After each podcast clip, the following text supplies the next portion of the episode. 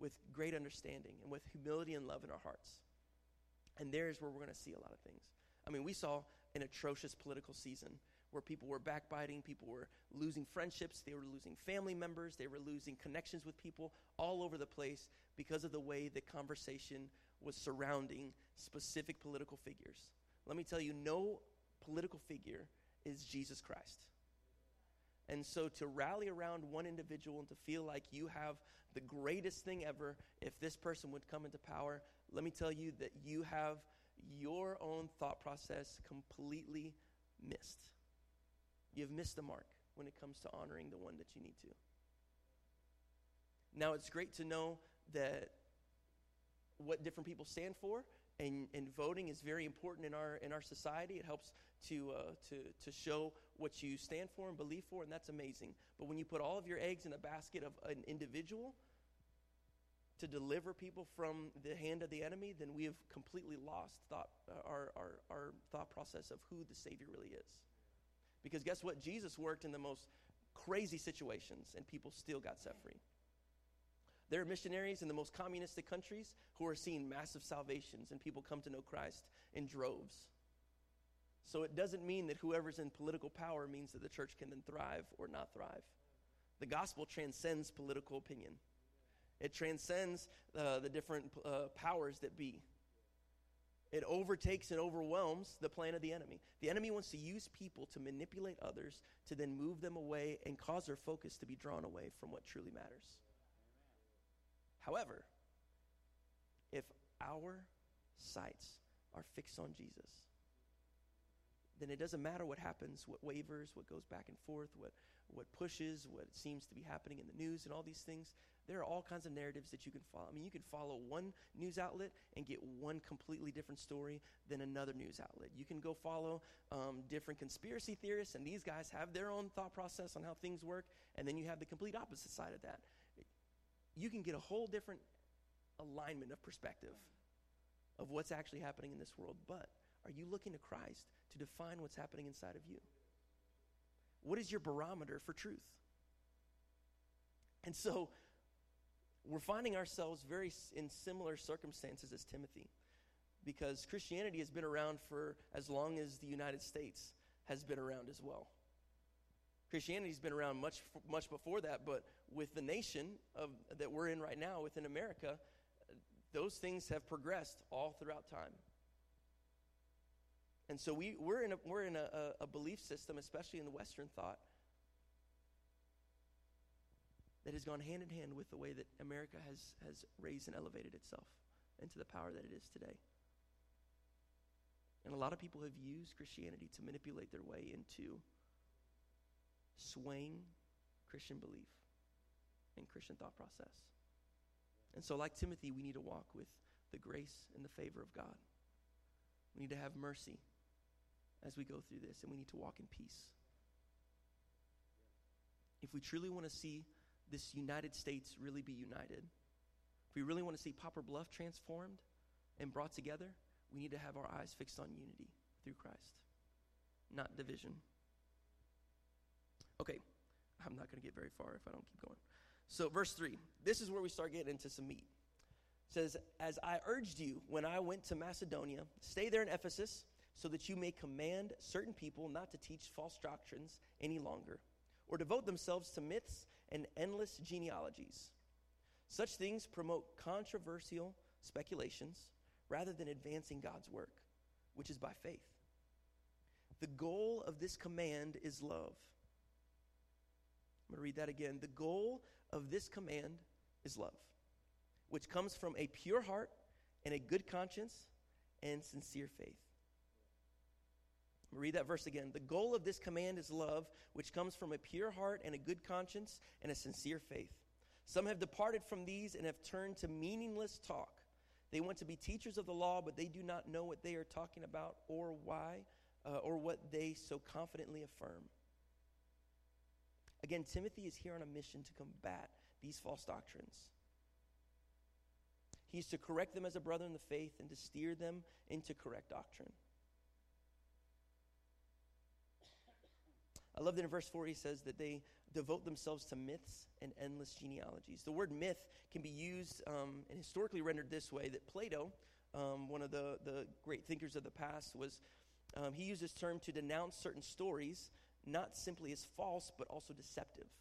So saying that these myths were not just false story, but it was very deceptive in the way that people would receive the information. Um, it would actually lead and lend to credence uh, for immoral behavior or practices by linking them to an ancient story about a God. And so, what Paul is, is showing us is that as people in the church were listening to these false doctrines, they were starting to believe myths about Christ, about the genealogies of the past. So, these people were manipulating scripture, manipulating history, attaching names of, of biblical figures to allow themselves to uh, to jump into immor- immoral behaviors, allowing them to jump into things that were anti gospel. And so Paul is saying specifically hey, these guys are lending themselves to myths. They're speaking out myths and endless genealogies. In verse 8, he says this We know that the law is good if one uses it properly. Everybody say, The law is good? Yes, okay, it's good. The law is good. It's good. Jesus even says this. We can go back in the Sermon on the Mount. Jesus uses, and I've said this before, he delivers what's called the halakha of a rabbi, which is the interpretation of the law. Every rabbi would deliver their own interpretation of the law in a teaching called the halakha to their disciples or to their followers. In the Sermon on the Mount, Matthew chapter 5 and 6, Jesus delivers what is known as his halakha. And he shows people what the law truly means. He says, You have heard it say, don't commit adultery. But let me tell you, if you just look at a person with lust in your heart, then you have committed that adultery. It says, don't murder somebody, but let me tell you, if you just have anger in your heart towards an individual, you have already committed murder in your heart. So he's saying there's much more than comes down to just the action or the activity. It's what happens inside of your mind, which is why Paul tells us in Romans 12, 2, that we are not to, uh, to be conformed or depressed or compressed or to be manipulated by the ways of the world, but transformed by the renewing of our mind. And so we know that the law is good if one uses it properly. We also know this that the law is made not for the righteous, but for lawbreakers and rebels, the ungodly and sinful, the unholy and irreligious, for those who kill their fathers or mother, mothers, mothers. they kill their fathers or mothers for murderers, for the sexually immoral, for those practicing homosexuality, for slave traders and liars and, and perjurers, and for whatever else is contrary to the sound doctrine that conforms to the gospel concerning the glory of the blessed God, which he entrusted to me. So we know that the law is good. He said the law was not made for righteous people. Why is he saying this? It's not made for righteous people because righteous people, in their heart, in their mind, they're desiring to follow after Christ. They're desiring to honor God. And so, in all they do, they have their eyes fixed on Jesus. So, whenever they're walking, they're walking. I love, there's this illustration. I'll use this simply just because it's, it's, it's been great for my own thought process going through and reading the scriptures. There was a, uh, there was a missionary family. They moved to, uh, to Israel. They wanted to do some mission work out there and get to know the culture a little bit more. And they noticed in the, in the flat that they were renting that there were some doves outside of their kitchen window. They kind of nested there. It was, it was beautiful. They were like, oh my gosh, these doves are, are just gorgeous. Just seeing them, it's just, it's just wonderful. It just brings a smile on our face when we see the doves there. But they did notice that if they were walking through the house and they shut a door real loud, or uh, maybe they were like, they would yell out to one another from a different room, you know, just got real loud, real sudden, then those doves, they would fly away. They'd be gone. It would spook them. It'd scare them. Doves are real finicky. You know, if they hear something real quick, bam, they're gone. And, uh, and so they, they realized, they said, you know what? If we want these doves to stay around, we cannot ask the doves to conform to our lifestyle and to just get used to how we are. We have to think and act inside of our house with these doves in mind. So if we want the doves to stick around, we got to make sure that we're walking in, uh, in, in some graceful steps. We're not slamming stuff and going around everywhere like a crazy maniac. We're not yelling out at one another. So we can keep the doves over here so we don't, you know, disturb the nest. And R.T. Kendall uses that illustration. He says in his book, um, Holy Fire, he says that whenever Jesus was baptized, it says in John that the dove came, and the Holy Spirit came in the form of a dove and rested on his shoulders. Doesn't say anywhere else in the scripture that the dove left. I don't, I don't know if, if there was an actual dove that came down and rested on his shoulders. I, he uses the words, the Holy Spirit came down like a dove, and so that could be a good representation of it was, it was very restful, peaceful that he came on him. I don't think that Jesus walked around like with a parrot on his shoulder. He wasn't a pirate or anything like that. pirate Jesus is not really the Jesus that I think was around. And, uh, and so he said that what, the way that you can look at this, though, is that using this symbolism of having a dove come um, and using the illustration with the, the missionary family is that if the Holy Spirit came on Jesus like a dove, then G- that meant that Jesus, and the dove never left, meant that Jesus walked with this dove in mind. Every step he took was with the dove in mind. And so as I walk throughout my days, I recognize the Holy Spirit is with me. And if the Holy Spirit is with me, then I want to make sure that he doesn't have to conform his ways to my ways and to my thoughts. He's just stuck with me now. But I need to conform my lifestyle to conform to the way that honors the dove. And so the law was not made for people who are honoring the Holy Spirit every single day as you're walking through that you, you, you are very mindful of what you say, you hold conviction strong and true, that you have great intimacy with the Lord. The law wasn't specifically made for those people because they are already in alignment with their, with their love and their passion for Christ. But the law was made for those who may not really have a good perspective of, of correct moral doctrine, correct moral treatment. When we start to negate these things, then we start to allow people to, uh, to dictate their lives based off of their feelings and then that starts getting into very Gnostic belief or um, uh, Thelemite belief system from Aleister Crowley. He had a book called the Book of Thelema, which he had downloaded to him from an ascension master when he got super high in a uh, in a pyramid with his wife, who was his cousin. Wild. Um, but he was on, on all kinds of psychedelics, and an ascension master, a, a, spirit visited him and downloaded this book of Thelema, which is now used throughout the occult all over the place. And the essential principle of this, the there John 3.16 of that is do what thou wilt is the whole will of the law. So do whatever you want. That's good for your own law. Whatever you feel is perfect for you. That's the type of law that people are, are living by whenever they're not honoring Christ. Now, whether they feel like they're practicing the occult or, or, or, or witchcraft or anything like that, they, they may not feel like they're doing that, but anything that is anti God is going to be something that is anti gospel and it is for whatever the enemy wants them to do. The accuser of the brethren will want you to do everything that you want to and then drop a ton of guilt and shame on you and make you feel lesser, like you cannot be saved by Christ. When in all reality, Jesus came and he died on the cross for all of our sins, not just some of our sins, not just for the little petty ones that's like, oh, okay, I said a little white lie, I'm forgiven, that's good. No, it's for all the deepest, darkest, dirtiest, grossest, most inhumane, most nasty, Ill, Ill, uh, just unforgivable things that you could probably think of. Jesus came for those too. He went to the very bottom of the gutter and scooped all that stuff up, and he took the, the punishment for those things. He died with those things, and then through the power of God was raised from the grave and provided a way for us to experience salvation. Doesn't mean that we have a picture perfect life after we come through and know Jesus. It doesn't mean that. It doesn't mean that, that now all your problems go away because you're a Christian, because that's also not true. But it means that our salvation is not in what I can do, it is what Christ did for me. Amen. And that provides a way of reconciliation. Now, reconciliation is not an overnight process either.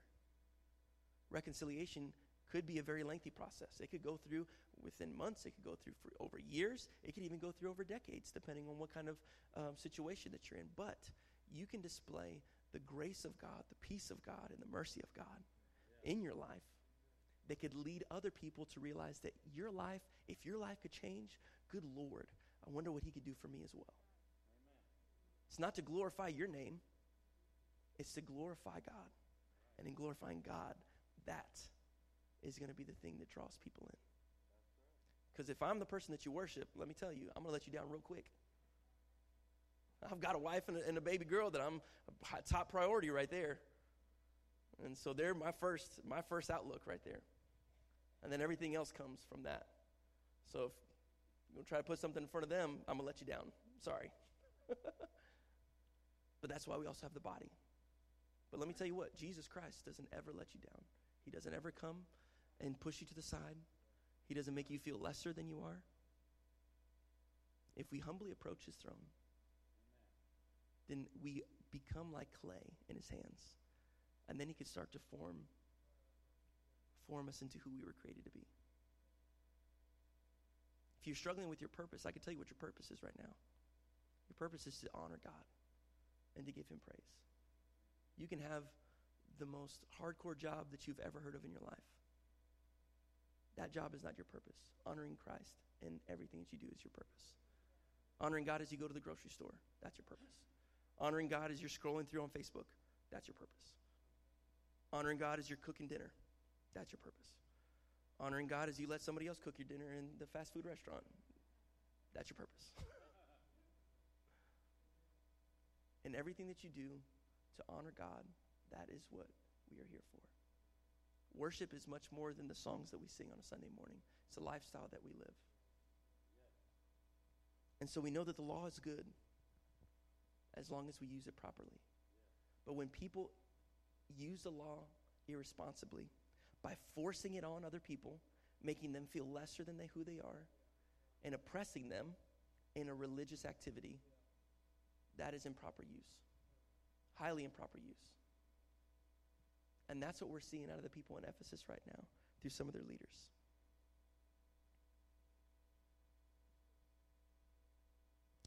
we'll go, we'll finish out with the rest of this 12 through 18. He says, I thank Christ Jesus our Lord, who has given me strength, that he considered me trustworthy, appointing me to his service. Even though I was once a blasphemer and a persecutor and a violent man, I was shown mercy because I acted in ignorance and unbelief. Jesus even said on the cross, Danielle and I were talking last night, and she brought this up, and I loved it. Jesus even said this on the cross. He didn't say, Father, forgive them, for they knew exactly what they were doing, and they were turds, and they still did it. He didn't say, Father, forgive them because they're just, that's just the way they are. That's just who they are, and they'll never change. He said, Father, forgive them, for they know not what they do. Because if they would have only known that they were killing the Messiah, they would have felt so much conviction not to do this that he would have not gone to the cross. Think about that. And, and we get so mad and frustrated at people who are like, man, they're just, kill the Messiah. Just, we just need to come against these people. This is crazy. Look at people in your own life. Man, this person's just such a jerk, jerk face. Boss is just a, and, did this person, we get so frustrated. We almost wish that bad things would happen to them just so that we don't have to deal with that anymore. But Jesus prayed, Father, forgive them because they don't know what they're doing.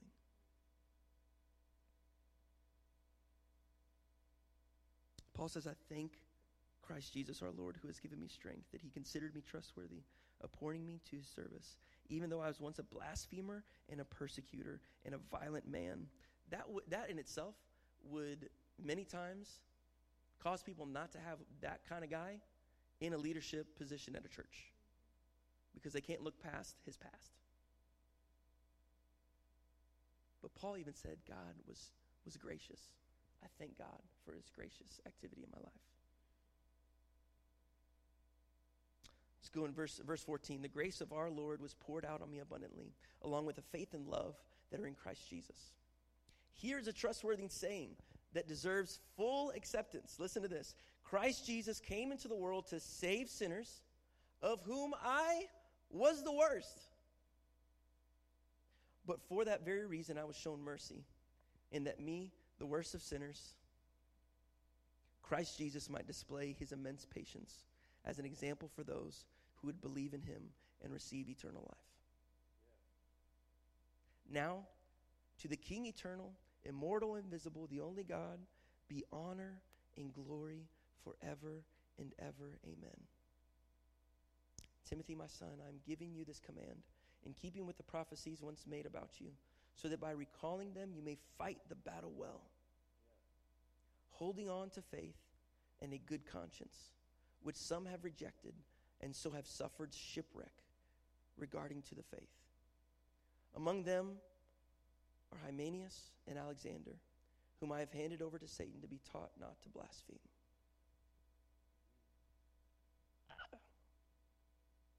That last verse was nuts.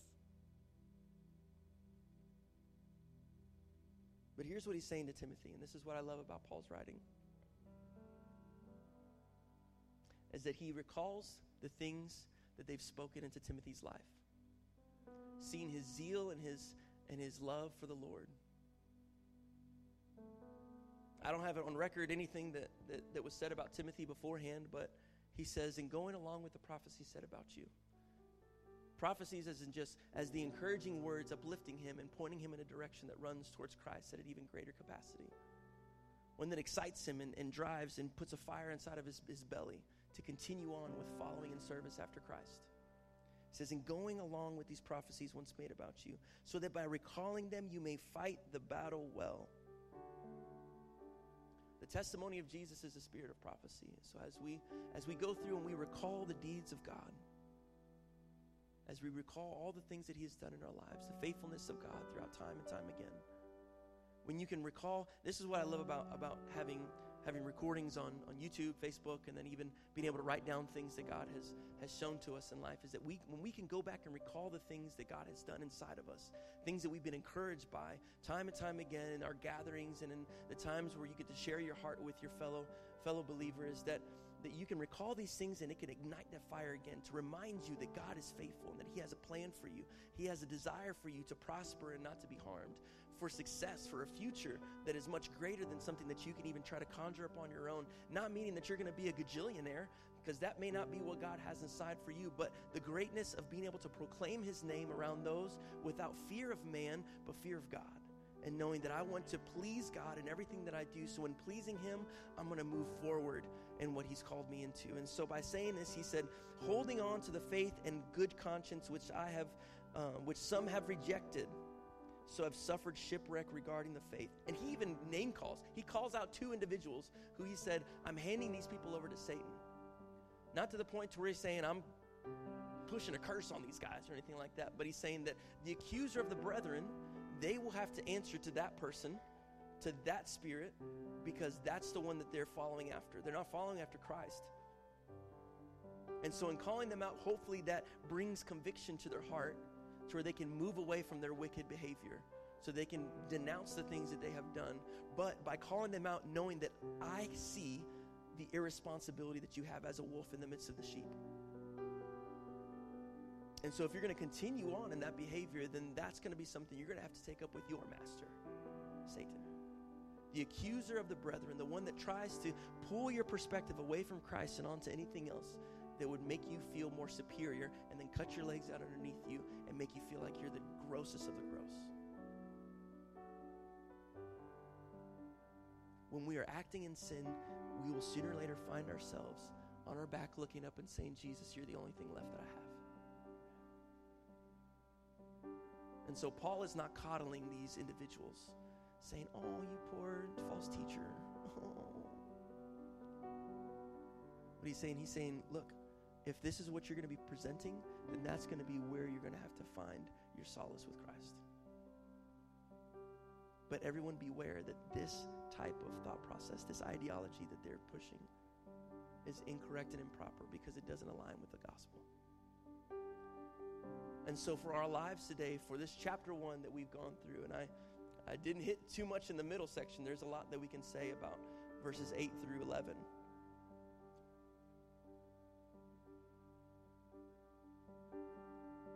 But the challenge for you this morning is that are you walking in grace, mercy, and peace in your life?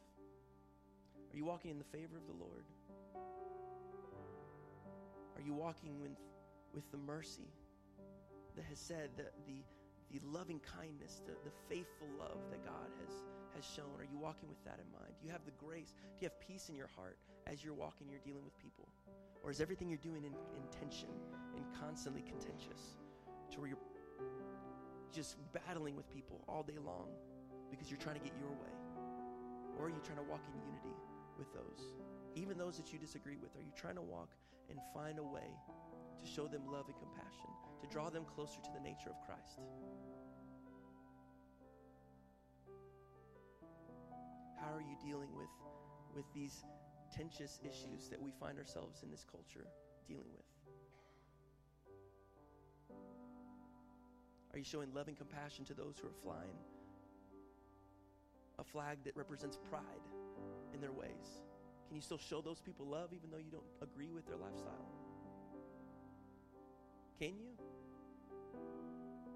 Realizing that you are not the Savior that judges them in the midst of all of their thought processes. Realizing that your only responsibility in the midst of, of, of those who are transitioning from one gender to another, that you are not the one that's supposed to stand there and point a finger and tell them that they're just the scum of the earth. That is not your responsibility. I see that nowhere in Scripture.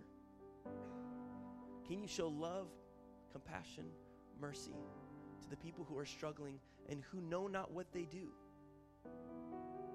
I'm convinced that those who are so deep in sin that they have, are following after their own ambitions and their own thought process and their own passions, that they don't know Christ. If they knew Christ, they would not be following after sin. And so, how are we, as lovers of the Almighty God, as the body of Christ, how are we trying to draw those people in to see Christ and to wade past all the trees that are preventing them from seeing who Christ is? Are we missing?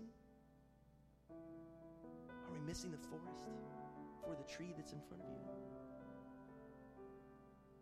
How can we deal with these with these issues, with these individuals, with with all the things that are that are coming up? We got to walk in grace, in mercy, and in peace. We can be frustrated. I've been frustrated time and time again, but it doesn't mean that I act out and lash out in anger in my frustration. I speak truth. I desire to speak truth. Now, it doesn't always come out as, as, as I would like it to, but that's where we can always apologize and ask for forgiveness whenever we don't say things the way that, that we meant it to come out. But we need a desire to speak truth, but truth without love is abuse. I'll say that time and time again. Truth without love is abuse because you're pressing people beyond a shadow of a doubt to come into alignment with something that they don't f- uh, fully believe or, or, or affirm. But love without truth is coddling and it's allowing them and enabling them to walk into sin. The beautiful balance is walking truth with love. And this is what we see Timothy is tasked with. This is what we're going to be going through in this entire book is watching a young man walk through truth and love and have to deal with these specific issues. And Paul is very specific about some specific things that they're dealing with. We're going to talk about women in church. We're going to talk about um, uh, sexual lifestyles. We're going to talk about a lot of different things within this book, and it's going to get wild. But we need to first and foremost know what Paul said here. We need to walk with the grace of God and the mercy of God and the peace of God. And if we can approach everything with this mindset, then it's going to be a lot easier to reach people for the gospel of Christ and not for Zach's thought process. And so, how are we dealing with this in our life? Are we walking in grace, in mercy, and in peace? Are we aware of people's ignorance to the gospel? And can we love them in the midst of that so that we can walk them and lead them to Christ? Bless you. Let's stand this morning.